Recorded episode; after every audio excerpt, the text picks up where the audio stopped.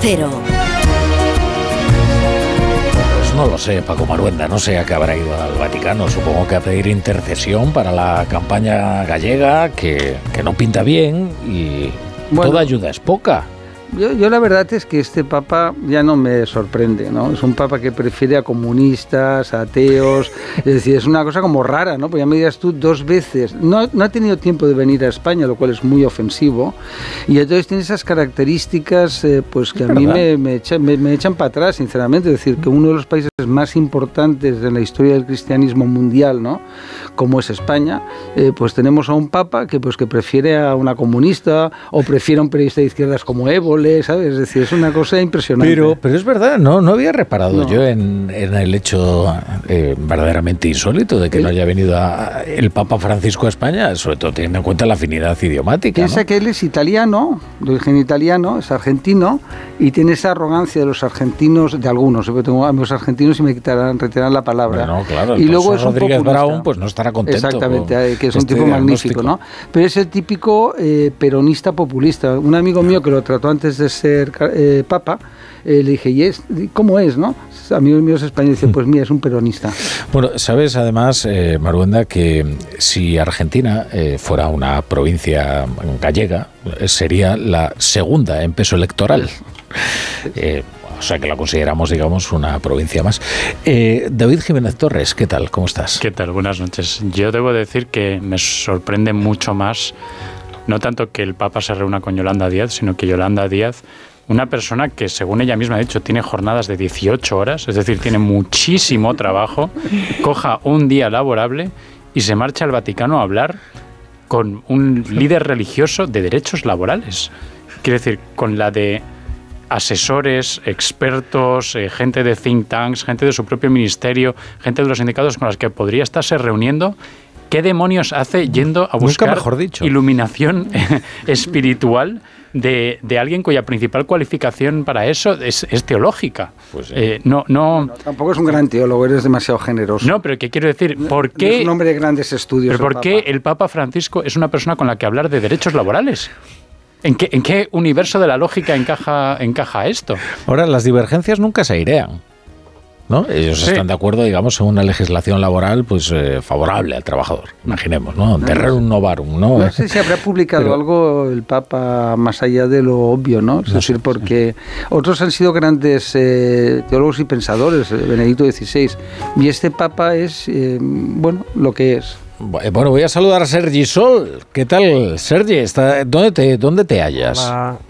Buenas, buenas noches, estoy en mi casa, estoy en mi casa eh, y además estoy ya, ya tranquilo luego de paci- pacificar una de esas clásicas peleas entre, entre hermanos. ¿eh? Son ¿Ah, sí? pequeñitos, pero sí, bueno, esas cosas que ocurren en todas las casas, ¿no? Ya me contarás si en, si la tuya de vez en cuando pues no hay No. alguna peleilla Bueno. o alguna cosilla. Oye, ¿estás sintiendo las restricciones de la fase de emergencia de la sequía? Pues entran, yo no estoy sintiendo, pero van a entrar, a empezar van a hacer pronto porque entre otras cosas han comunicado a mi hija que juega en un equipo de hockey, pues que no se van a poder duchar eh, luego de los entrenamientos, se pueden duchar ah, el fin de semana luego del partido. Eso se lo ha comunicado ya, nos lo ha comunicado el, el club. Oye, si me permites, para así para, para Sí, romperle muy, una lanza muy rápido que tengo esperando un invitado. En favor del Papa. A mí me resulta un Papa especialmente eh, simpático. Y, y- y debo decir, porque además para mí representa ese cristianismo social de la Iglesia que creo que está bastante olvidado. Y por otra parte, si no viene a España, no va a venir a España porque el hombre ya no está para, para viajes de ningún tipo. Precisamente lo han, lo han invitado a Montserrat, para el milenario de Montserrat, y ha comunicado que el hombre, pues que, que difícilmente Pero si se poder- va a Argentina poder ahora. acudir a Montserrat. Sí, sí, va a Argentina a- ir- irá porque porque será de los pocos viajes que hace, pero hace lo mínimo, mínimo, mínimo y ha comunicado que no, que Oye, no va a recuerda- venir. Y además es que es, está delicado, no es un hombre que no está para mucho Recuerda viaje, el hombre. Boitila, ¿eh? Boitila cómo, viajaba, ya siendo muy viejo y ya con Sí, muchos sí, problemas pero de vamos, eh, movilidad. via- Tras un viajaba, pero, pero vamos, eh, eh, Bueno. Boitila, eh, la última etapa era casi, eh, no, no voy a decir nada faltón, pero como, como una momia casi. Bueno. Pero, Lo pero- digo por su Oye, delicado que- estado no, de salud. que me tengo que ir a Galicia, que me tengo que ir a Galicia, que, que me está Es esperando. Más interesante que el Papa. El, el presidente de la Junta de Galicia, que está en su primera campaña como candidato a la, a la presidencia, a seguir siendo presidente de, de Galicia. Alfonso Rueda, ¿qué tal? Buenas noches. Hola Rafa, buenas noches, ¿qué tal? ¿Qué tal? ¿Qué tal ha arrancado la campaña?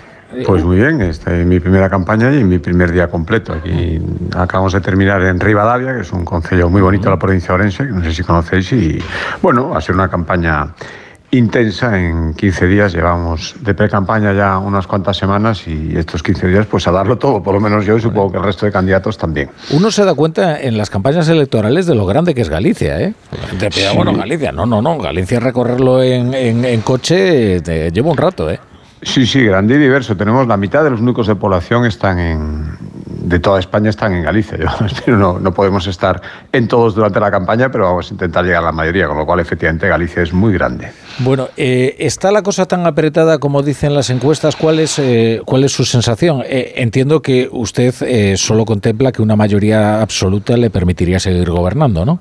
Sí, efectivamente. Acabo de terminar un acto electoral donde precisamente hablábamos de eso. Yo no, no, tengo otra intención y otro objetivo que tener la mayoría que permita gobernar y sé que eso en estos momentos en Galicia es una mayoría como mínimo de 38 diputados, que es la mayoría absoluta de un Parlamento de 75. Por lo tanto, eso es, ese es el objetivo y para eso estamos trabajando. Las encuestas, bueno, hay de todo, lógicamente. La del CIS que salió hace una semana y que esperábamos que dijera exactamente lo que dijo, que la izquierda tenía posibilidades, contradice un poco a todas las demás. Dicho esto, yo no me fío ni de unas ni de otras. Creo que eh, ya ha habido ejemplos de sobra donde las encuestas para bien y para mal no han respondido a lo que luego pasó, por lo tanto aquí lo que toca es trabajar. Mis sensaciones realmente son buenas pero eso no me hace confiarme en absoluto. Sé que tengo 15 días para echar el resto. Eh, le confieso que me ha sorprendido bastante la de hoy, de sondaje, de, en la voz de Galicia. Eh, no por el, resultado que, le concede a,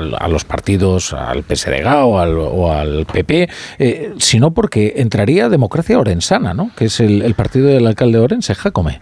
Sí, bueno, entraría con un, diputado de, todos los que se eligen en la provincia de Orense, o eso dicen las encuestas, ¿no? Veremos, veremos lo que pasa. A mí me han preguntado sobre esto ya desde que el alcalde de Orense anunció su intención de presentarse. Yo, en fin, yo, mi objetivo sigue siendo tener mayoría absoluta y lo que tengan los demás, pues tiene que ser un poco secundario. Las encuestas dicen que sí, veremos lo que pasa realmente después. ¿Usted cómo definiría la, ideología de, este partido de democracia orensana? no, me, no, me, siento capaz de definirla y se lo digo sinceramente, si se lo pregunta al alcalde de Orense, él probablemente tampoco, con eso le estoy diciendo todo. Eh, usted, la, quien le disputa la presidencia es Ana Pontón, en realidad, ¿no? Eh, que sería quien lideraría o un bipartito o un tripartito, si le dieran los números con el BNG. Eh, ¿qué, supondría que Galicia fuera gobernada por una fuerza nacionalista?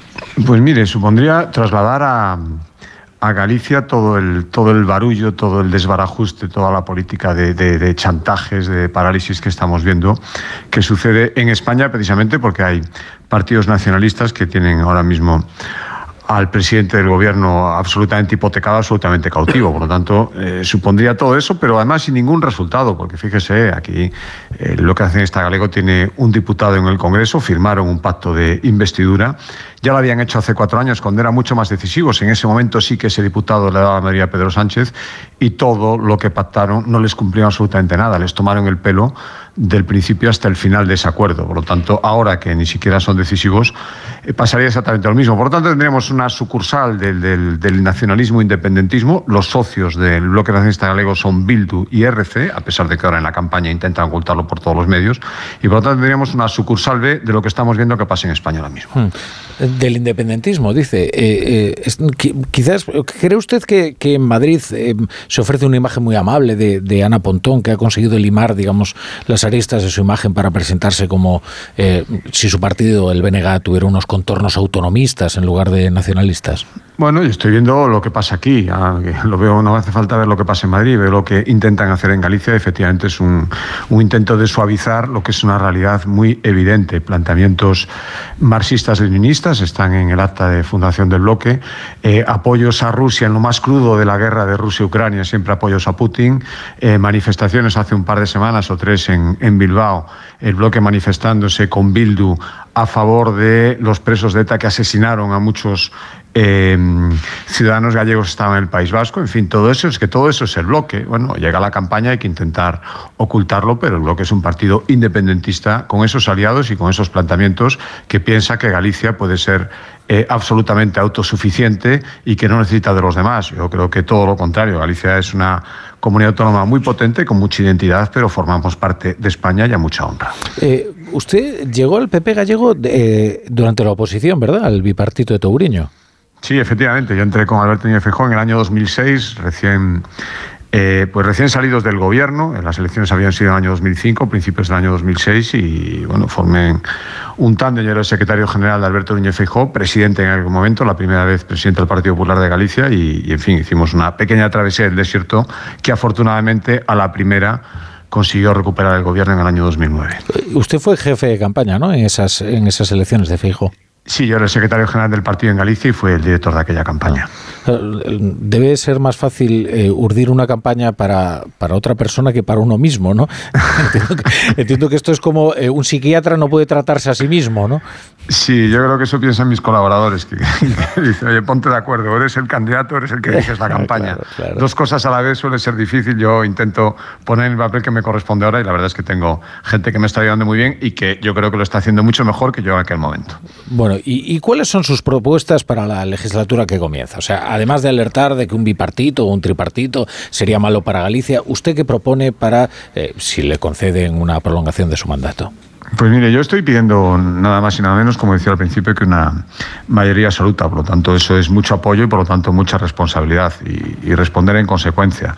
Lo primero, cumplir el programa electoral. Estamos viendo estos días propuestas del Partido Socialista y del bloque absolutamente disparatadas que lo que evidencian es que nunca han tenido responsabilidades de gobierno, hace mucho que no las tienen, y por lo tanto es muy fácil prometer muchas cosas que luego serían imposibles de cumplir. Lo primero que ofrezco es que todas las medidas están testadas, tienen respaldo presupuestario y vamos a cumplirlas. Eso por entrar en detalle de nuestras 872 medidas en el programa electoral. Por lo tanto, pido fiabilidad para un partido que lleva gobernando mucho tiempo en Galicia y que la gente conoce cómo lo hacemos. Y después, si me permite como resumen general, lo que ofrezco es eh, la estabilidad y librar a Galicia de lo que le decía antes, de todos los problemas y de todos los varillos que estamos viendo en España. Somos una comunidad autónoma fiable, fuimos los primeros en aprobar los presupuestos, eh, aprobamos medidas pioneras, somos la única comunidad autónoma ahora mismo con la educación infantil gratuita. Hemos propuesto ya para aplicar este curso que la matrícula universitaria en todos los cursos sea gratuita también, es decir, seguir bajando impuestos, seguir gobernando con normalidad confiando en iniciativa económica privada y ofreciendo una administración amable que no estorba, sino que no apoya. Esto, en fin, eh, la política del día a día, la gestión. Eh, algunos a lo mejor piensan que esto no es espectacular, pero creo que es lo, que la gente necesita y lo que la gente le pide a unos políticos cuando se presentan a, a, unas elecciones. La normalidad institucional y la estabilidad que ofrece Galicia frente al barullo enorme que estamos viendo en otros sitios de España. Amable, amable, dice usted. Eh, es un adjetivo curioso. también lo utilizan cuando hablan del, de la cuestión lingüística, ¿no? del, bilingüismo, el bilingüismo cordial, el bilingüismo amable. ¿Qué, qué significa eso?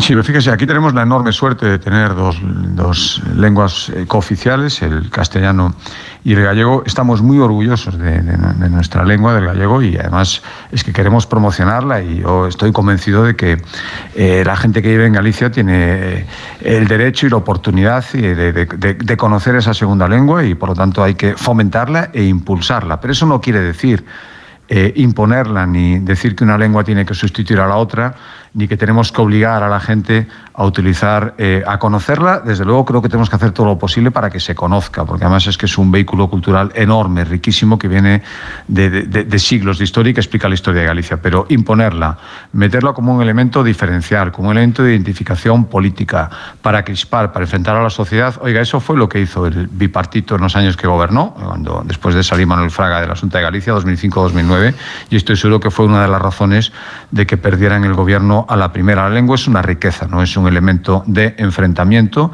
ni un elemento para poner etiquetas políticas de buen o mal gallego si utilizas una lengua u otra. Se puede convivir perfectamente, en Galicia se hace. Yo tengo en mi gobierno eh, consejeros y consejeras eh, eh, que utilizan el gallego, utilizan el castellano indistintamente y nos llevamos convivimos todos perfectamente, no es eh, en ningún caso ningún elemento de crispación y de discusión, sino todo lo contrario, es un elemento de riqueza. Eso es lo que es el bilingüismo cordial, que en Galicia es una oportunidad y nunca una amenaza, ni un motivo de enfado ni de enfrentamiento. Eh, sí que me parece curioso que eh, los que se encuentran a su izquierda le acusan de despreciar el gallego y los que se encuentran a su derecha de despreciar el, español o el castellano. digo porque se está enfatizando mucho esa cuestión, aunque tampoco es una cuestión central en esta campaña España, ¿no? No, pero fíjese, eso probablemente explique por qué somos capaces de tener mayoría absoluta ya durante cuatro legislaturas consecutivas. Siempre decimos que el Partido Popular es el partido que más se parece a Galicia porque presidente los gallegos no entienden que el, ni, que tener dos idiomas sea un motivo de problema, ni a la derecha ni a la izquierda. En eso somos muy moderados como en tantas cosas y por lo tanto creo que en eso también entroncamos con sentir mayoritario y probablemente por eso los extremos izquierda y derecha no tengan nunca el apoyo que tiene el Partido Popular en Galicia. Bueno, usted supongo que también tiene algunas reivindicaciones para mejorar la financiación de su comunidad. Este va a ser un asunto eh, bueno, que en algún momento se va a convertir en central en esta legislatura. Eh, ¿Usted qué, qué, le pediría al gobierno eh, central? no sé si un cambio en los criterios de reparto para que se pondere más, pues, por ejemplo, el envejecimiento de la población o la dispersión. Sí, mire, lo primero que le pediría es que deje de hacer lo que está haciendo, eh, hablando bilateralmente con las comunidades autónomas que le sostienen el gobierno y, por lo tanto, desviando recursos que ya no van a estar a disposición del conjunto. Por lo tanto, primero, que pare de hacer eso y, segundo, que nos reúna a todos. Hay organismos, la conferencia de presidentes, la hemos pedido 11 presidentes autonómicos, ni siquiera se nos ha respondido, el Consejo de Política Fiscal y Financiera, eh, que nos llamen a todos, que nos sienten y yo estoy seguro que tendremos que renunciar a algunas cosas que creemos que nos convienen. A mí, por ejemplo, lo que usted decía, Em, el envejecimiento de la población, la dispersión, son elementos que influyen en la financiación de Galicia y también comprendo que en otras comunidades autónomas con más población influye el número de habitantes. Oiga, pues pongámoslos todo en común, renunciemos todos a algunas cosas y lleguemos a un acuerdo, porque si somos un país tendremos que decir las cuestiones fundamentales entre todos. Por lo tanto, eh, eso es lo que creo que tiene que hacer el Gobierno y sinceramente creo que es lo que no va a hacer, porque entonces tendría que explicarnos muchas cosas que ahora mismo nos enteramos pues de vez en cuando, esas condonaciones unilaterales, esas transferencias que a veces vemos en el BOE hacia Cataluña y el País Vasco y nosotros no sabemos absolutamente nada, todo eso hay que frenarlo porque son recursos de todos que se están negociando bilateralmente cuando tenía que hablarse entre todas las comunidades autónomas. Si no se hace así será imposible y además entenderé que cada vez tengamos más conversaciones entre nosotros porque quien tendría que reunirnos, hacer de árbitro, intentar que se llegue a un acuerdo, está haciendo todo lo contrario. El, sector primario en, Galicia es fortísimo. Hoy, hemos conocido, por ejemplo, que el sector pesquero incluso eh, se va a reunir con las organizaciones agrarias por si se unen a las protestas.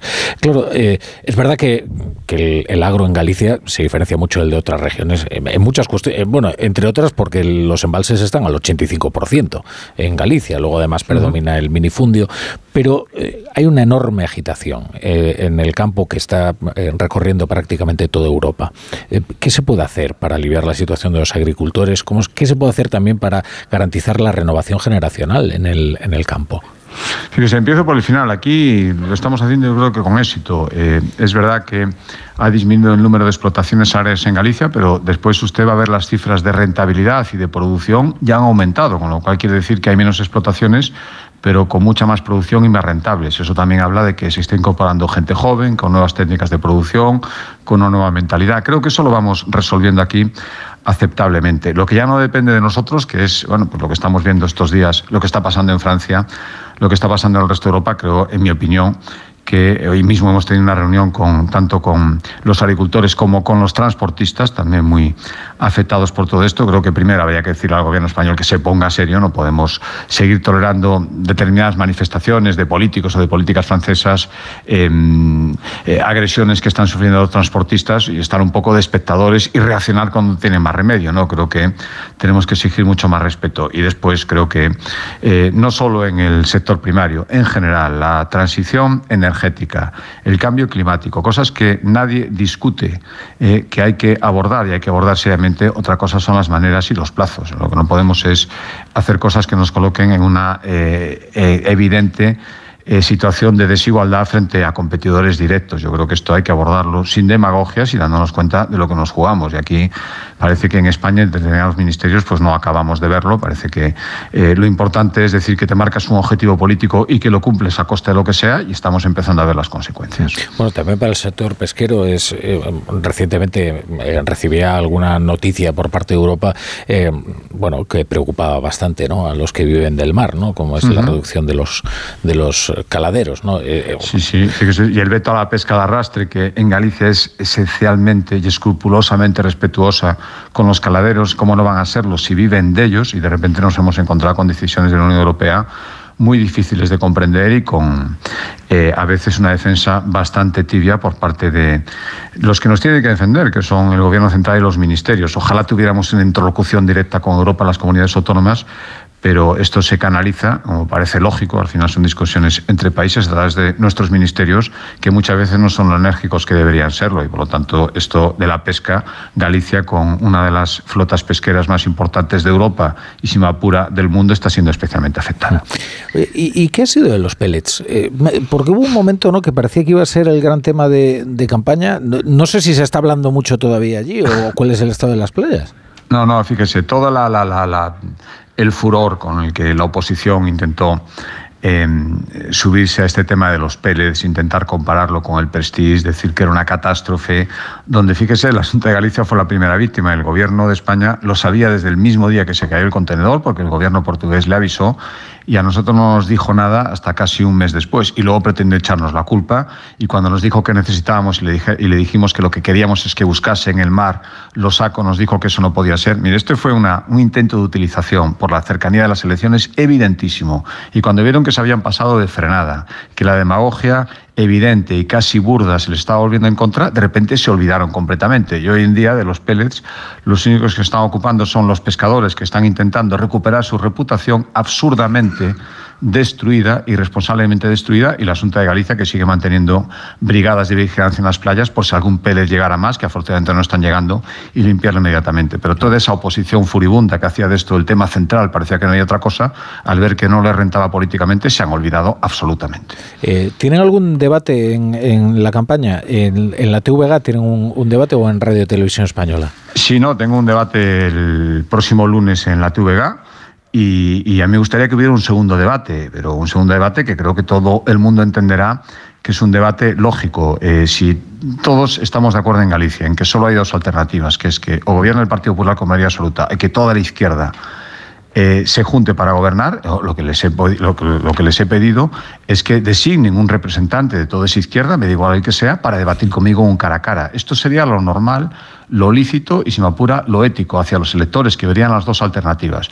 Bueno, lógicamente esto va a ser prácticamente imposible. Ya digo, si no son capaces de ponerse de acuerdo la multiizquierda que se presenta en Galicia para designar un representante, imagínense lo que sería gobernar. Porque el, debate que, está previsto eh, sería con el PSDG, con el BNG y también con Sumar, con Vox, con Democracia en Estarían Podemos y Sumar de acuerdo con el criterio de la, de la Junta Electoral, a la cual se le ha consultado quienes deberían estar y ha dicho que tienen que estar esos partidos. Por lo tanto, eso los que están. Estaré yo y estará la hipotética multiizquierda que aspira a desplazarnos, que serían esos cuatro partidos. Podemos sumar eh, Partido Socialista y Bloque Nacionalista Galego. Podemos y sumar, quiero recordar que intentaron en coalición, no fueron capaces, no. fueron capaces de ponerse de acuerdo, pero bueno, ahora nos están diciendo que sí que serían capaces de gobernar juntos. Eh, bueno, de hecho, si yo no me equivoco, creo que Pablo Iglesias pidió el voto para el BNG. Eh, sí, efectivamente, sí, tenemos ese, ese pequeño festival en la izquierda que a veces es muy difícil de seguir.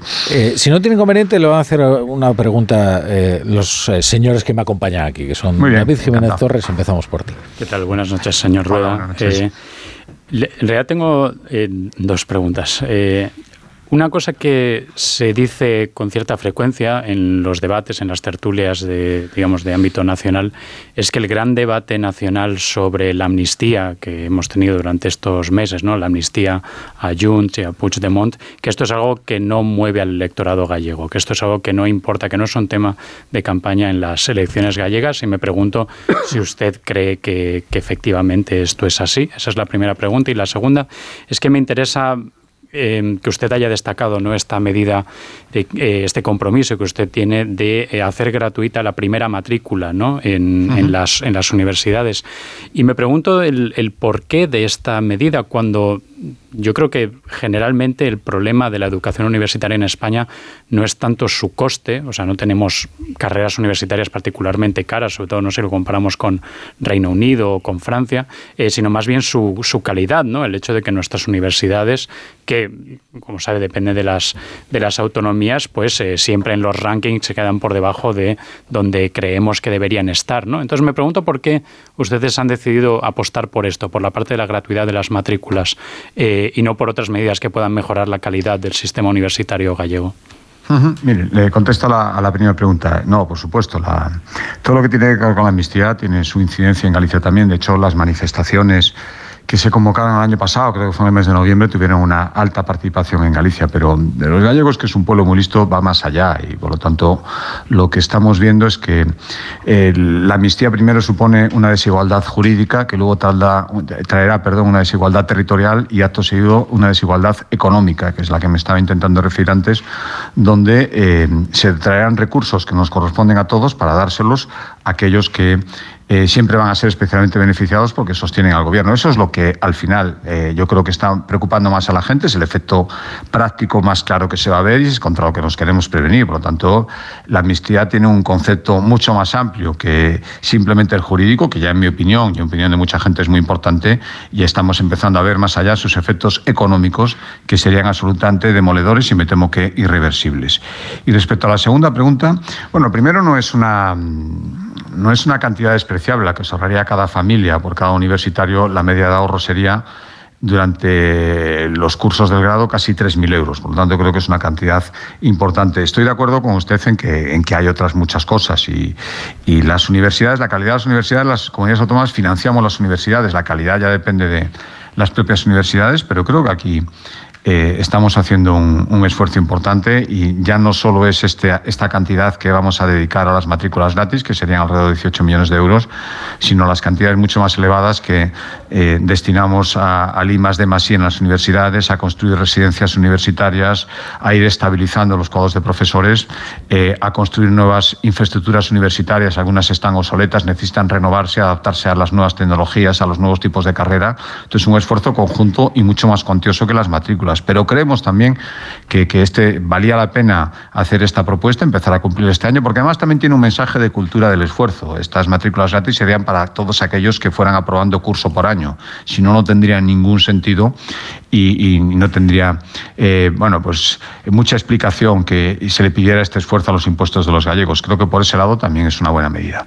Maruenda.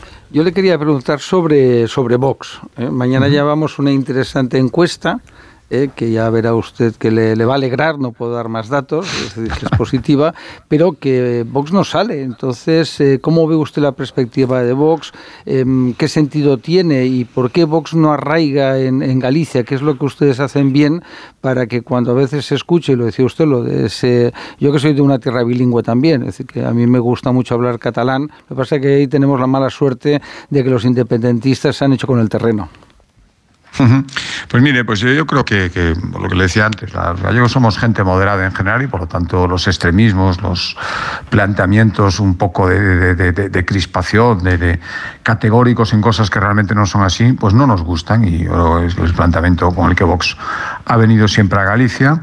Y, por eso no ha tenido representación. Aparte de, renunciar a su implantación territorial, la verdad es que es muy difícil encontrar referentes de Vox en, Galicia. Si algo tiene el Partido Popular es que en los 313 ayuntamientos usted encontrará siempre un representante dispuesto a defendernos, a explicar nuestras propuestas. Y eso pues no, no, pasa con Vox en prácticamente ningún ayuntamiento. Pero yo miraría más esos planteamientos extremos de no entender que aquí somos gente mucho más moderada, con una visión amplia y que no nos gusta que, nos vengan desde fuera a contar cosas que no son así realmente.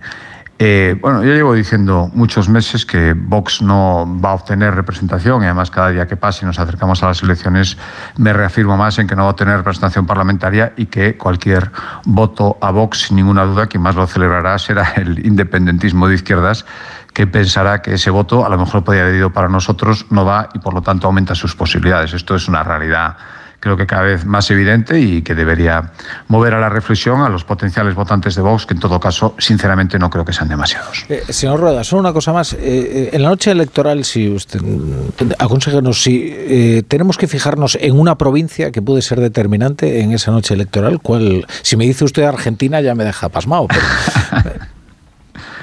No, vamos a ver, es que las cuatro provincias son importantes. Yo vuelvo a mi objetivo, que es la mayoría absoluta, y por lo tanto eh, los objetivos electorales son muy altos en todas y cada una de las provincias. Y por lo tanto no me atrevería a señalar una, porque insisto que cada una tiene su, su listón muy alto. Y si quiere, me hablado usted de la, de la quinta provincia, efectivamente, que es eh, la inmigración. Yo creo que Si mal no recuerdo, fue lo que le dio el primer gobierno a Feijóo, ¿no? No, al contrario. en, las elecciones del 2009 el resultado en Galicia antes del voto emigrante fueron 39, uno por encima y- de la y mayoría, bajó- bajó y bajó a 38. Es decir, si hubiera sido 38, el voto de la inmigración nos lo hubiera quitado. Sí que en las elecciones del año 2020 con una participación pues muy baja en aquel momento del voto inmigrante, un diputado más, teníamos 41 en las elecciones y 42. el 42 vino, por lo tanto, tiene más influencia de la que algunos podrían suponer. Y le digo una cosa fundamental, es que además yo creo que es un... Los eh, gallegos que viven en el exterior viven en Galicia muy directamente, no es un, voto ajeno, un voto circunstancial, es que están muy en contacto con todo lo que pasa aquí. Tenemos además una estrategia retorna para que vuelvan aquí, están volviendo muchísimos y por lo tanto es un voto muy concienciado y muy conocedor del día a día de lo que pasa en Galicia. Bueno, pues Alfonso Rueda, no, no le queda nada de campaña. No, empezar, Pues me queda lo, lo mismo que antes de empezar, menos un día. Yo recuerdo una campaña de Fraga que seguí como periodista que hizo 150 actos en 20 días y tenía 82 años, casi mata a, toda la caravana. Pero bueno, en fin, espero que la suya sea un poquito más tranquila. Pero bueno, pues muchas gracias, Alfonso Rueda, por estar, en, estar aquí hoy en, en La Brújula, presidente de la Junta y candidato del PP a seguir siéndolo. Ha sido un placer. Muchísimas gracias. Muchas gracias. Que es verdad que lo de- era, era un hombre incansable, Fraga, y encima eh, cada uno de los actos era una comilona. Eh, y, y entonces, pues claro, la gente terminaba abatida y... y- Por supuesto, mi querido amigo. Ha de entender usted que yo soy Galicia y Galicia soy yo y siempre seré Galicia. Eh, que luego la gente se piensa que Galicia es muy pequeño, pero No. cuando vas desde Viveiro hasta Pontevedra te das cuenta de, lo, de que es muy grande y de Es que recorrer grande, aquello... Menos para Manuel Fraga. No, para Era- Manuel Fraga no que iba en aquellos Audis. Era un personaje fascinante, una clase al margen de que coincidieras o no con él. Yo tuve como tú la oportunidad de conocerlo y de tratarlo. Y aparte que era una bellísima persona, efectivamente tenía una formación tan apabullante, tan apabullante, porque era letrado de cortes, era diplomático, era eh, catedrático de universidad, todo por oposición. Y, a- y a- y fue capaz de hacer libros muy interesantes que perduran has- hasta ahora. Pero yo, yo acompañé a Rajoy a una campaña sobre el fin de semana, ¿eh? porque no era eh, aguantable aquello, y realmente la capacidad de, de- de- de Fraga, y estuve en la noche electoral con él, ahí en su despacho. Y la mala uva, eh, que se Sí, le sí, ponía. tenía... Joder. Bueno, yo te conté algún día algunas anécdotas suyas. Recuerdo, no. Una, vez me llego al Entra- despacho... entraban de puntillas los Sí, sí. asesores. Mira, me, me llama, me dice mi secretaria, te, te llama, te llama Fraga, ¿no? Me pongo y me dice, mi querido amigo, jamás pensé que usted haría esto y escribía su periódico esto sobre mi hija. Me ha defraudado y me colgó. No le dije ni hola, ni adiós, ni nada, ¿no? Pasan unos ratos y ve- me dice... se ve equivocado. Sí, no, no. Ah. Y me dice, eh, eh, se había publicado una cosa que su hija había votado en el Europarlamento un tema de aborto, ¿no? Y se habían equivocado en la votación. Y entonces, al cabo de un rato, eh, me dice mi secretaria, eh, dice, te vuelvo a llamar Fraga. Digo, bueno, que esta vez. Dice, mi querido amigo, que sepa usted que mi afecto se mantiene incólume porque usted es un caballero y yo también. Un abrazo muy fuerte, adiós. Y tampoco te dejo. Tampoco me dejó decirle ni hola ni adiós. Bueno, pues vamos a hacer un- unos consejos. Vamos a, vamos a poner unos consejos, mis queridos amigos. La brújula.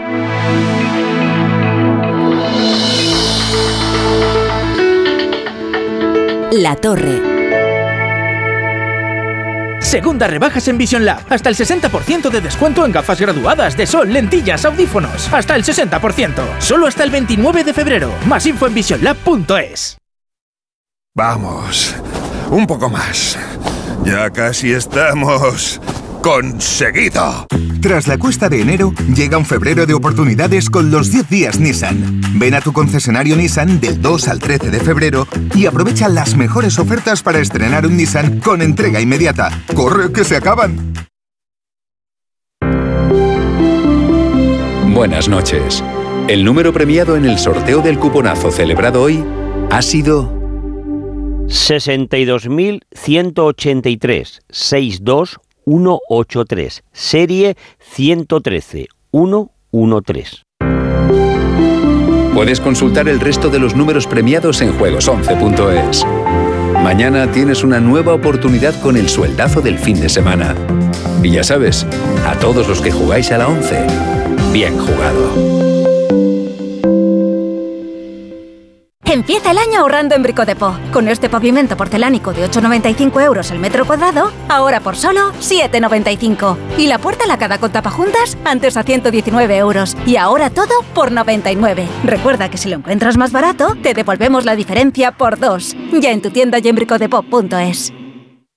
Bienvenidos a Atrapa un Millón. Líder y lo más visto de la noche del sábado. Más emociones imposibles. Más preguntas, más parejas y un millón de euros aquí en Antena 3. Atrapa un Millón. Nuevo programa. Mañana a las 10 de la noche en Antena 3. La tele abierta. Ya disponible solo en A3 Player.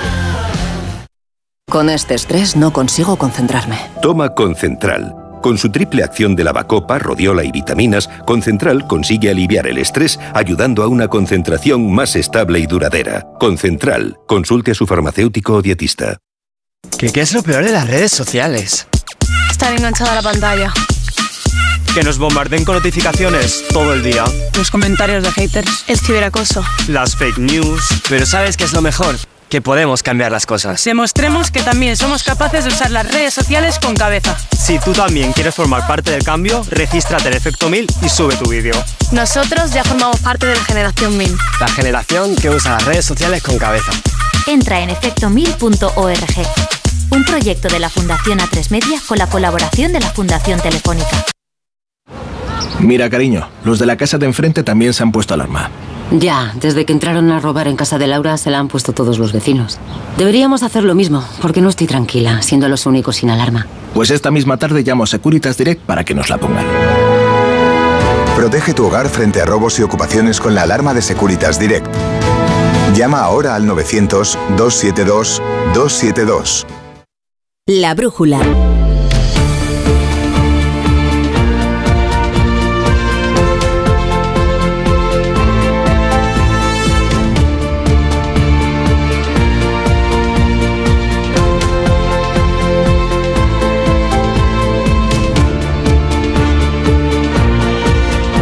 En la tertulia de la brújula y con Paco Maruenda, con Sergi Sol, con David Jiménez Torres y vamos a actualizar algunas de las noticias del día para refrescarles la memoria y luego ya continuar debatiendo sobre ellas. Con José Miguel Azpiroz. ¿Qué tal? Buenas noches, Azpiroz. Buenas noches, La Torre. Pues eh, a cuenta de la entrevista con Rueda, eh, habrá que entrar eh, a la campaña electoral en Galicia. Lo citabas tú durante la entrevista. Las dos primeras encuestas de La Voz y Nos Diario confirman la mayoría absoluta del PP por un escaño. La primera da representación a Sumar y democracia orensana. La segunda deja ambas formaciones fuera del Parlamento. Camino de las urnas. El gobierno se entrega a la tarea de buscar un arreglo a la ley de amnistía rechazada el martes por Puigdemont. Si el problema es el terrorismo, se cambia la definición de terrorismo. Es fácil para Pedro Sánchez cambiar la opinión que tenía en 2019. Lo que más me preocupa es la banalización que se hace por parte de algunos actores políticos de, eh, del concepto terrorismo. El independentismo catalán no es terrorismo. Aunque más fácil resulta para Yone Belarra atacar a los jueces. Lo que está haciendo el juez García Castellón es dictadura judicial. Alberto Núñez Feijóo dice que la ley de amnistía lleva el mismo camino que la del solo sí es sí. Supongo que ahora en España no se suprimirá el delito de terrorismo, porque habría centenares de personas que saldrían a la calle y me parece que eso sería un disparate. Sonido destacado del día, el que ha dejado donde Alsina el presidente canario Fernando Clavijo a cuenta de la insoportable presión migratoria que ya no soporta Canarias. Solo tres comunidades autónomas, eh, Galicia, Madrid y Aragón, son las que mm, han aceptado la firma del convenio. El resto están esperando a que el Estado ponga los recursos económicos. Me parece bien, lo que pasa es que mientras tanto los menores siguen llegando. No sale ninguno y siguen llegando.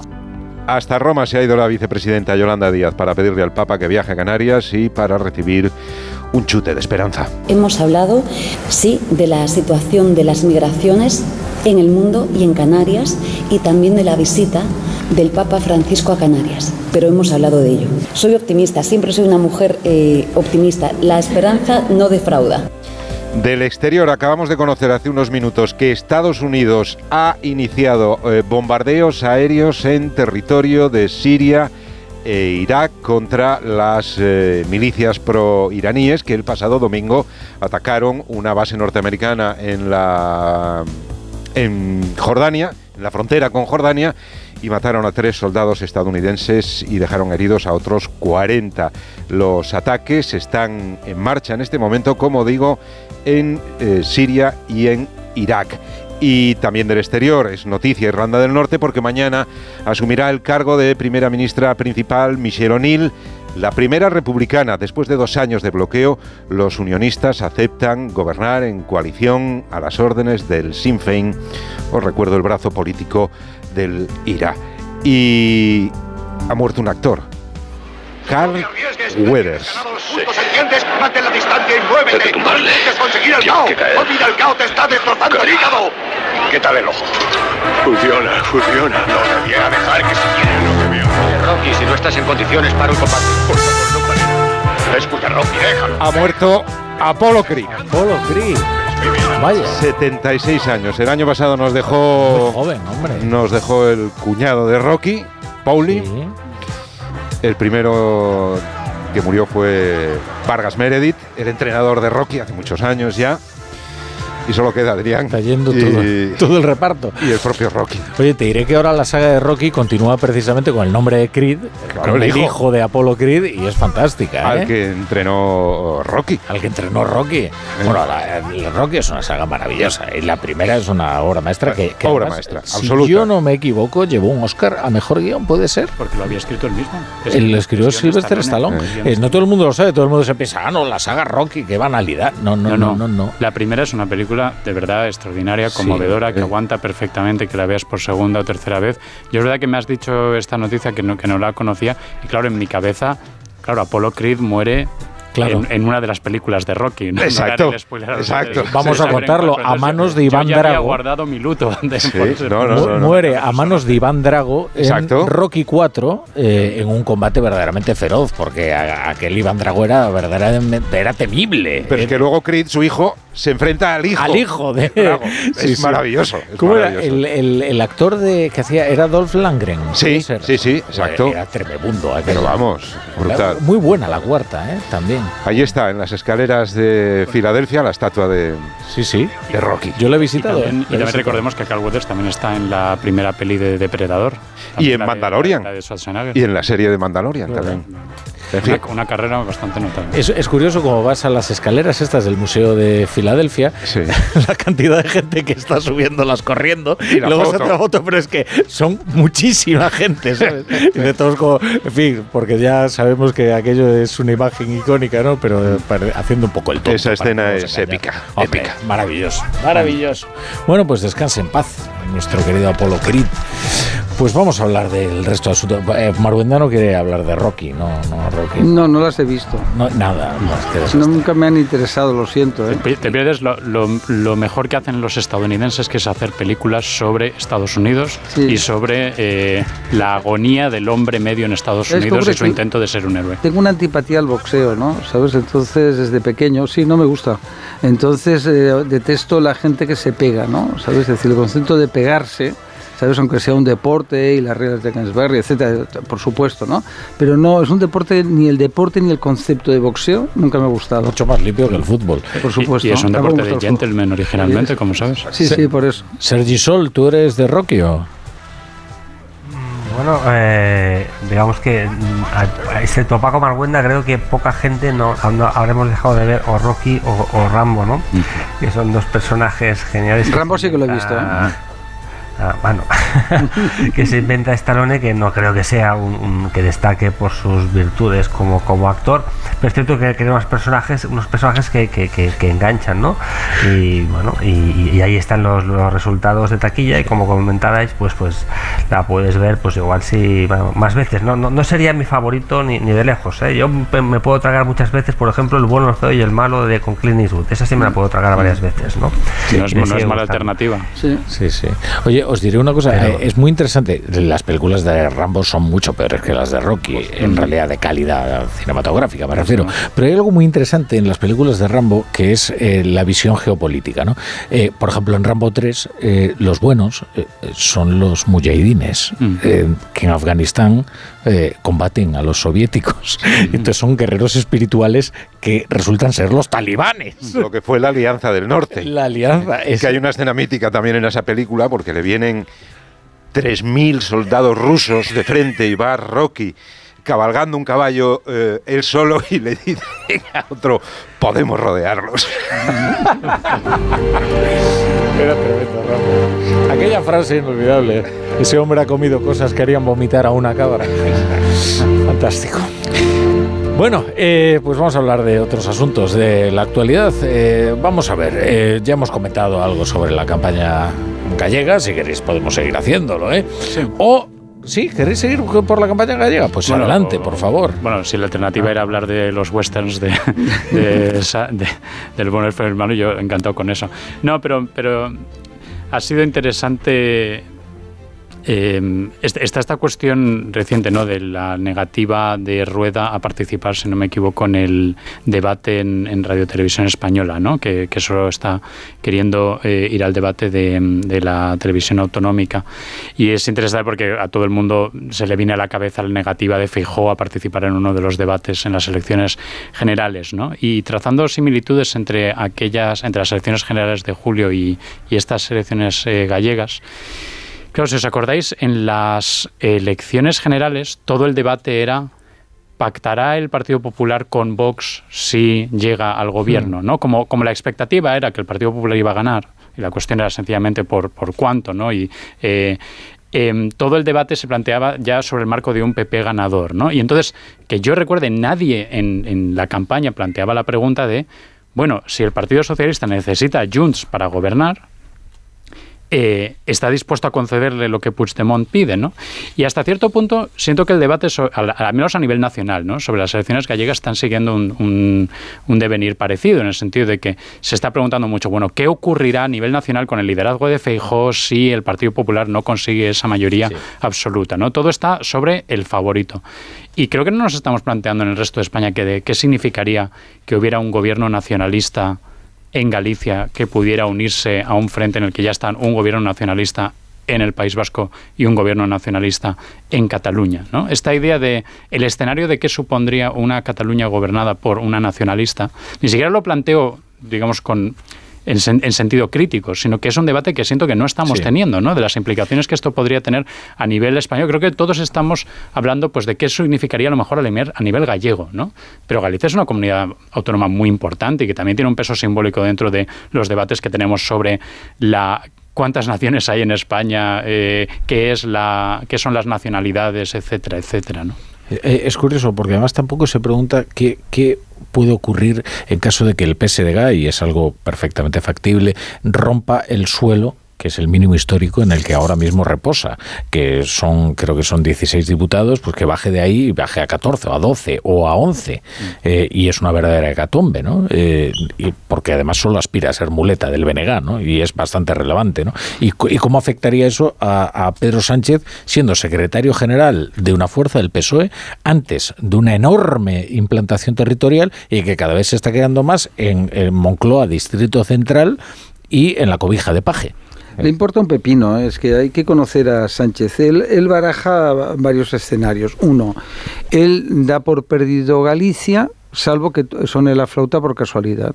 Por tanto, si se produce lo que, bueno, parece que sería lógico, y es que Galicia votara con sentido común y apoyara la continuidad y que no se sumara a un frente rupturista e independentista. Imagínate una presidenta del bloque independentista, una presidenta en Galicia, perdón, en Navarra, que también tiene, eh, pues está dominada, sometida a todo lo que es y que quiere la unión con, con, con el País Vasco, ¿no? La aplicación de la disposición transitoria el País Vasco no sabemos qué pasará y la situación en Cataluña, pues que es lo que es y para mí es muy grave y que, bueno, pues eh, veremos cómo pasan las catalanas. Entonces, claro, en ese escenario, eh, pues claro, Sánchez dice, bueno, no pasa nada. Si, si gano, eh, que para él ganar significa fastidiar a Feijó, fastidiar al PP y fastidiar a los gallegos, ¿no? Es decir, que hay un gobierno indepe em, con los socialistas de efectivamente de, muleta. Y bueno, si pierde, de que sigue el PP, ya pues claro, es que era muy difícil cambiar esto, es decir, con toda la prensa de derechas, la facholandia, la fachosfera y su pastelera abuela, ¿no? Pues claro, entonces imposible, ¿no? Y ya está, es decir, Sánchez todo es utilitarista, es decir, Sánchez va cosechando derrotas y derrotas, mira lo que pasó en Madrid, ¿eh? y, y, él sigue, porque lo único que le importa Sánchez, y por eso es tan fascinante, aunque sea en sentido negativo, como personaje político, es esa incapacidad de asumir ninguna responsabilidad, es decir, él no tiene ninguna, porque lo único eh, que traslada es que la mentira es algo, un elemento válido eh, dentro de la acción política y su continuidad es a lo que está eh, sometido todo el Partido Socialista, es decir, está supeditado a que él siga siendo presidente del gobierno. Mm. Sergi.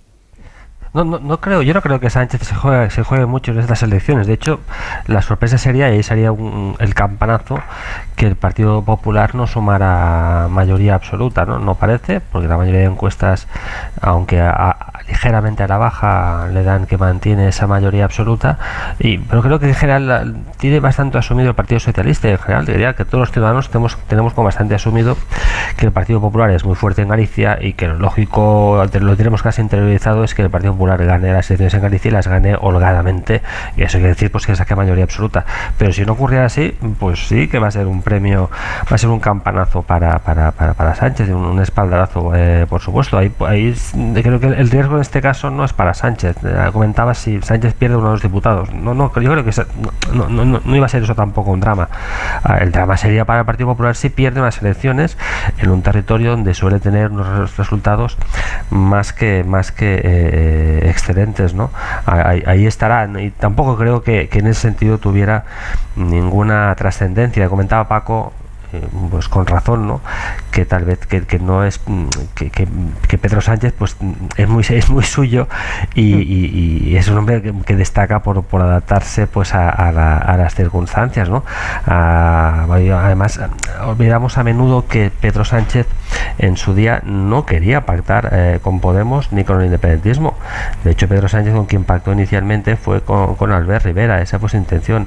Y luego fue en las elecciones en 2019 donde intentó clonar el discurso de, Albert Rivera. De hecho, ahí, ahí está esa hemeroteca hiriente para, para Sánchez, ¿no? porque ha adoptó un tipo de, de, actitud y de discurso que luego nada tuvo que ver con lo que acabó haciendo. Se adaptó, es un hombre que se adapta a las circunstancias, que, que sabe adaptarse y, y, como lo importante para Sánchez es ganar. Hay, hay una frase de de Clint antes hablábamos de Clint Eastwood en el, el, el, el del malo que dice aquello de el mundo se divide en dos categorías, los que tienen el revólver cargado y los que cavan. Y dice tú cavas. Creo que para Sánchez es, eso, pero cambiaría los, los, que tienen, los que ganan elecciones y los que pierden. Y si y tú, tú pierdes, para Sánchez, si pierdes, pues ahí estás, no, no, hay, más que hacer, ¿no? Y, en el sentido de, de, perder para Sánchez es quien no logra eh, salirse con la suya, eh, con independencia de qué evaluación hacemos cada uno pues de ese, de salirse con la suya. Yo, yo sí que hay una cuestión que me interesa, incluso ahora que comentamos, ¿no? el, pasado de Pedro Sánchez. Em, estamos comentando que son las primeras elecciones después de eh, pues el anuncio de la amnistía, después de los pactos eh, para formar eh, un nuevo gobierno liderado por el Partido Socialista, etcétera, ¿no? Como las primeras elecciones autonómicas después de esta gran convulso debate a nivel nacional. Y recuerdo que es lo mismo que pasó con las elecciones andaluzas de finales de 2018, las primeras elecciones autonómicas que se celebraron después de la moción de censura y toda la convulsión que supuso aquella moción de censura eh, en la que el Partido Socialista llegó a Moncloa, aupado por eh, aquellos partidos que le parecían tan insoportables. Eh, dos telediarios antes que decía que jamás podía ir con ellos ni siquiera a una moción de, de censura. Y si os acordáis, en aquellas elecciones autonómicas eh, andaluzas el resultado fue muy sorprendente. Nadie preveía que Vox fuera a entrar con 12 eh, diputados en la Cámara Autonómica. Es, que, es más, es que recuerdo leer análisis de gente muy inteligente que conocía bien Andalucía eh, dos días antes de aquellas elecciones que decían que en Andalucía era imposible que gobernara jamás un partido que no fuera el Partido Socialista. ¿no? Y tampoco es que Juanma Moreno fuera, digamos, em, no sé, Sean Connery en términos, en términos de carisma. ¿no? No, no, era, digamos, el líder que hubiera movilizado a masas para cambiar. Lo, que, lo, único que quiero decir con esta comparación es que a veces cuando se producen convulsiones y debates a nivel nacional de la intensidad que hemos tenido con el de la amnistía o con lo que fue el debate sobre posterior a la moción de censura, los resultados electorales eh, pueden, digamos, seguir trayectorias impredecibles y a veces subterráneas, ¿no? Que de nuevo, que a veces creo que son difíciles de captar para las encuestas.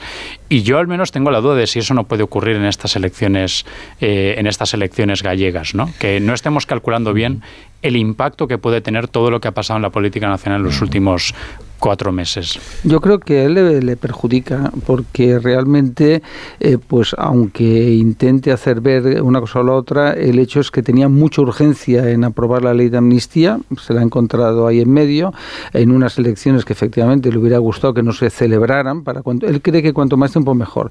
Y luego hay una cosa que hay que tener en cuenta sobre él, y todo el mundo que lo conoce lo sabe muy bien, él si pudiera, vamos, si pudiera, pues exterminaría políticamente a Nogueras que le molesta como le trata porque la considero una don nadie. A, Puigdemont no te quiero ni contar, ¿no? A, a es la primera. Vamos, es decir, es que vamos, es decir, no, no, e, e, esta idea que hay a veces equivocada, él efectivamente, un amigo suyo muy, muy íntimo, por cierto, me decía, tú nunca olvides que Pedro Sánchez, él era socialista liberal, ¿no? Socialista, además por su origen social, por el entorno que ha vivido, lo cual no significa que no tenga sensibilidad a la izquierda. él se presentaba como la alternativa a, a Edu Madina, que se consideraba a priori más radical, ¿no? Efectivamente. Y él ha evolucionado porque él sí que es, tiene ese aspecto fascinante camaleónico. Él se va adaptando. Entonces, él se sentía muy cómodo con Rivera, ¿eh? por tanto, le parecía bien. Detestaba a Pablo Iglesias, por supuesto, por las formas y porque Pedro es una persona que no le gusta que lo humillen. Es decir, es una cosa que no soporta. Es decir, esta cosa eh, que le... me gusta, ¿no? Sí, bueno, no, pero digo, incluso la humillación suave, ¿no? O sea, es el perder. No, yo diría, quizás lo he dicho, humillación por supuesto, pero también el concepto perder. A él le gusta, a mí lo dijo una vez, ¿no? Que le gusta siempre ganar.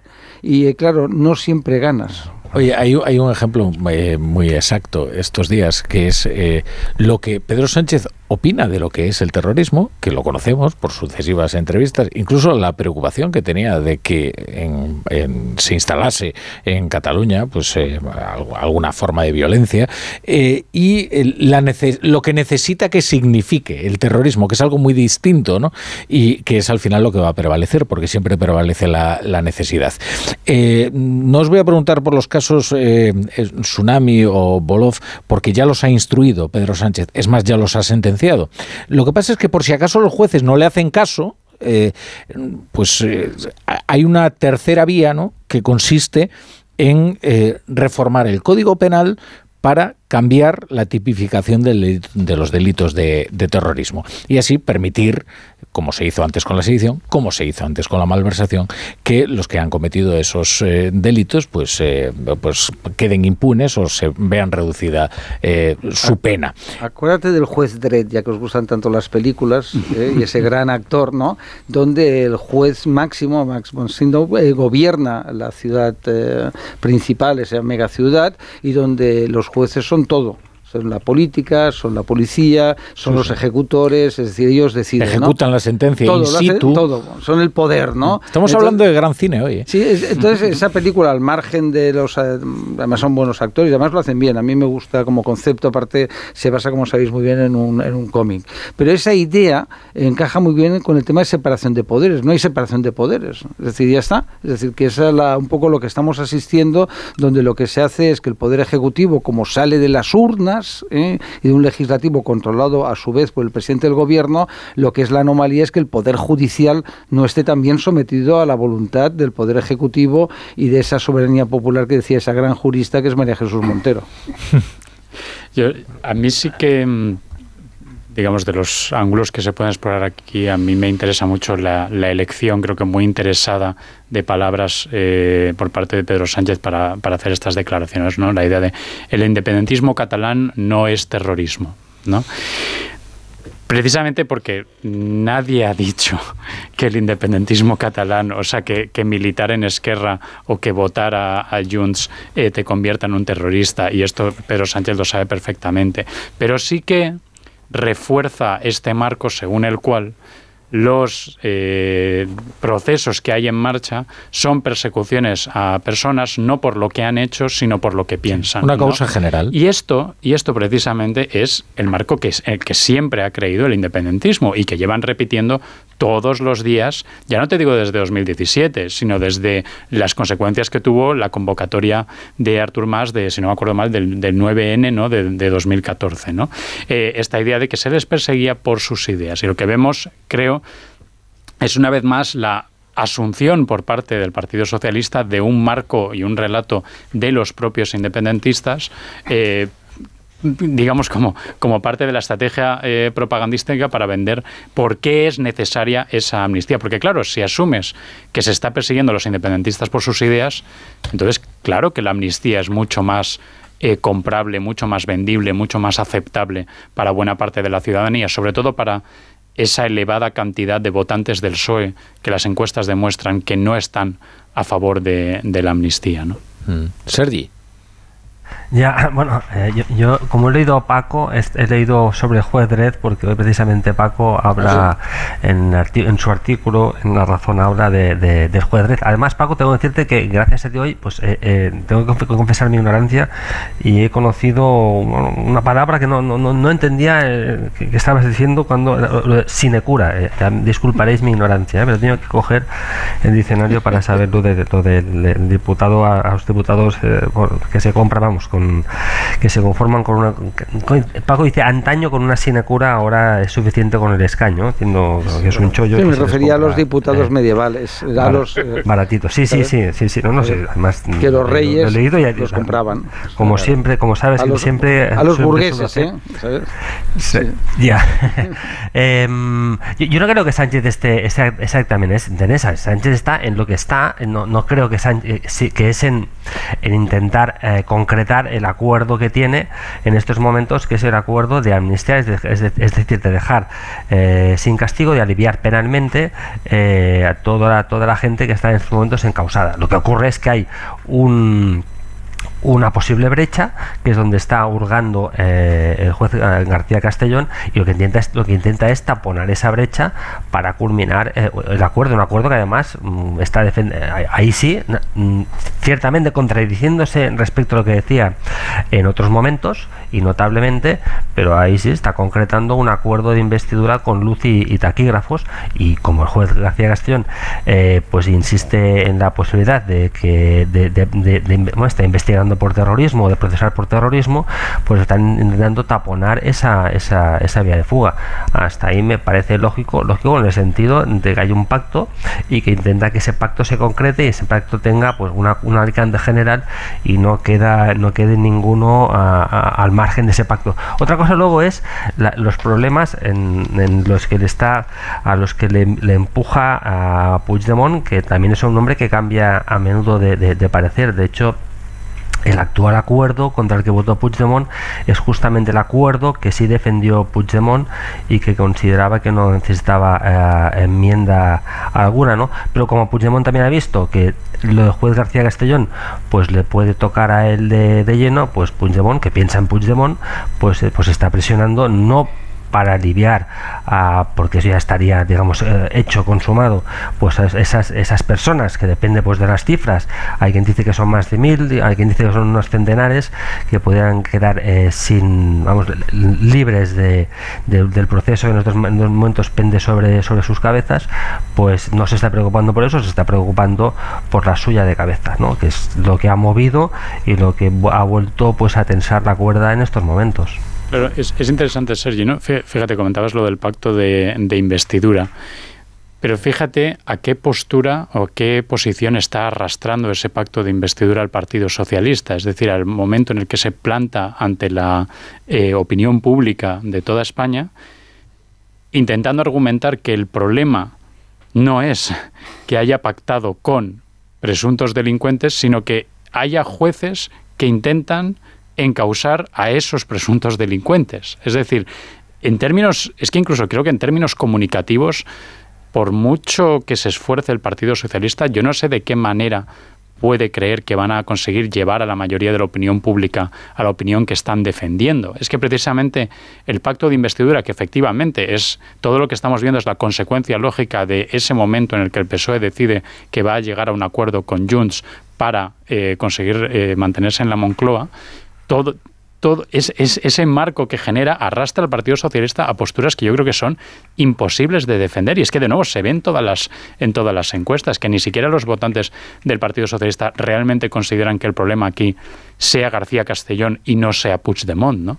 Pensar que Puigdemont es un personaje. Está poniendo en, apuros a Pedro Sánchez, eso es una evidencia. Pero no. Pero, en estos momentos Pedro Sánchez está intentando driblar la posibilidad, la, la, ley de amnistía o esa, esa, ese indulto general, o llamémoslo como quieras, ¿no?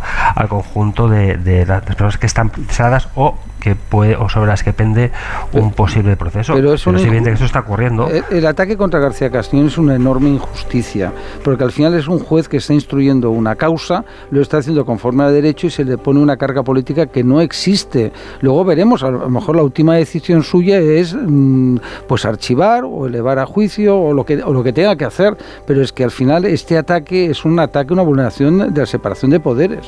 Juanjo de la Iglesia, buenas noches. Muy buenas noches a todos. A ver qué periódicos has traído. Bueno, pues los que han ido llegando. Tengo aquí La Razón, en primer lugar, abre. La primera noticia de La Razón es un pequeño titular sobre un gráfico que eh, representa la variación mensual del paro registrado en enero el paro aumenta en 60.404 personas.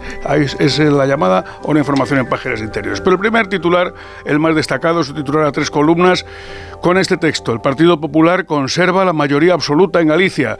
Alfonso Rueda logra 40-41 escaños según la encuesta de NCR, por le sigue el BNG con 19-20 y el PSOE con 14-15, mientras que Vox se queda fuera. El editorial este, sobre este asunto, Galicia como modelo de la política sosegada, este es el titular. ABC, la primera portada de ABC es una foto de las calles de Caracas con un retrato de Hugo Chávez en una pared, en un muro. El titular bajo esta fotografía es el siguiente. La eurodiputada perdón, sin rastro de los 56 mil millones de dólares saqueados por Chávez. La filtración de documentos oficiales revela, en el 25 aniversario de la revolución, el multimillonario expolio del dictador a las arcas venezolanas.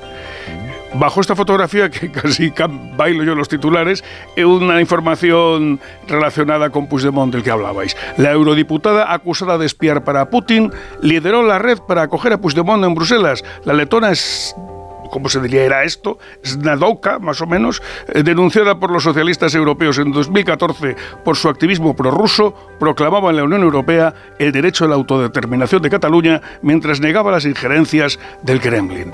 En los digitales llegando tenemos de momento el español y en el adelanto aparece una fotografía de Feijó con este titular. Feijó reprocha a Sánchez y comillas que los independentistas mandan en España cuando quieren irse de España. Mm. Eh, no hemos hablado del vigésimo quinto aniversario ¿eh? del chavismo. Eh, eh, ahora estamos en el chavismo por otros medios, que es eh, Comaduro, ha desaparecido prácticamente de la primera plana, se habla menos. Hay un acuerdo, digamos, de realpolitik por la cual, eh, como la energía de Rusia ya no nos sirve, eh, ahora Estados Unidos ha transigido con, con Venezuela, pero es un asunto interesante y que quizás ha pasado injustamente inadvertido eh, por, la, por la actualidad. Las sociedades occidentales son caprichosas y se aburren. Se aburrieron de Afganistán, se han aburrido de la guerra de Ucrania, se aburrirán de Hamas y se aburrieron hace muchísimo tiempo de la situación de Venezuela. Hubo hace tiempo una entrevista de Leopoldo López en, en Más de Uno, hace un unos meses en los que contaba su etapa de cautiverio y para mí es una de las experiencias más impresionantes que he tenido como oyente y de verlo en persona y que te recuerda que realmente, aunque nos olvidemos, lo que ha ocurrido y lo que está ocurriendo en ese país es absolutamente terrible. Es devastador. Bueno, queridos, os voy a dejar que os vayáis a disfrutar de lo que queda el viernes. Que Jefe compañía llamando a Cuervo. el buen cine. Jefe compañía llamando a Cuervo. Estás acorralado. Sí. Jefe compañía para identificar a Comando Baker.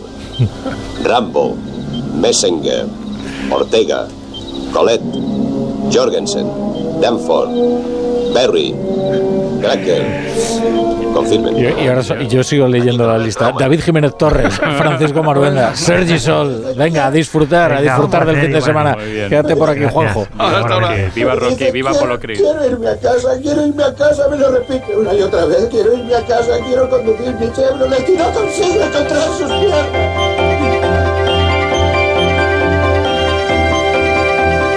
La brújula.